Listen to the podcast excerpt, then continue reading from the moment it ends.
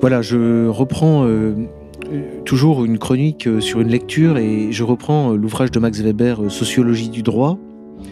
J'avais déjà parlé du rêve, du charisme et de l'extase et je voudrais insister sur ce que Max Weber pense du passage à, un mode plus rationnel de gouvernement. En fait, comment la raison vient, euh, non pas euh, comment la raison vient aux femmes, mais comment la raison vient aux sociétés.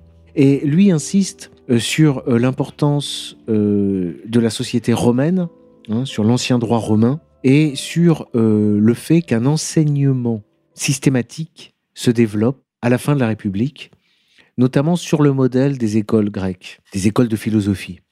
Et le fait que, si vous vous souvenez dans mon autre euh, chronique, je parlais des assemblées qui délibèrent au sujet de ce que le chaman a rêvé ou de ce qu'il a vu en extase, ou sous l'influence de la danse, de la musique ou de la drogue. Qu'est-ce qui fait la rationalité? C'est que désormais, vous avez un enseignement, c'est-à-dire que on va pas écouter le chaman, mais on va écouter le jeune profane qu'on appelle un auditores, c'est-à-dire celui qui étudie, en l'occurrence qui étudie le droit, la casuistique juridique, pour accéder ensuite aux magistratures, pour devenir avocat, homme politique, consul, euh, magistrat de toutes sortes, préfet, etc. Donc il suit un enseignement qui va lui apporter une qualification.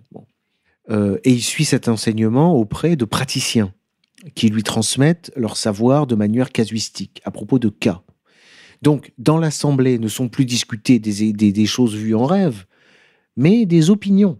Ça, c'est l'apparition de l'opinion, c'est-à-dire que sur tel cas qui va poser telle question, par exemple, telle personne peut-elle se marier avec telle autre personne? Voilà le cas. Bon. Et la question est donc, peut-elle se marier? On va avoir une opinion pour, une opinion on va avoir une discussion, on va avoir des controverses, parfois même on va avoir des controverses d'école, c'est-à-dire que plusieurs maîtres vont se retrouver pour disputer d'un cas difficile.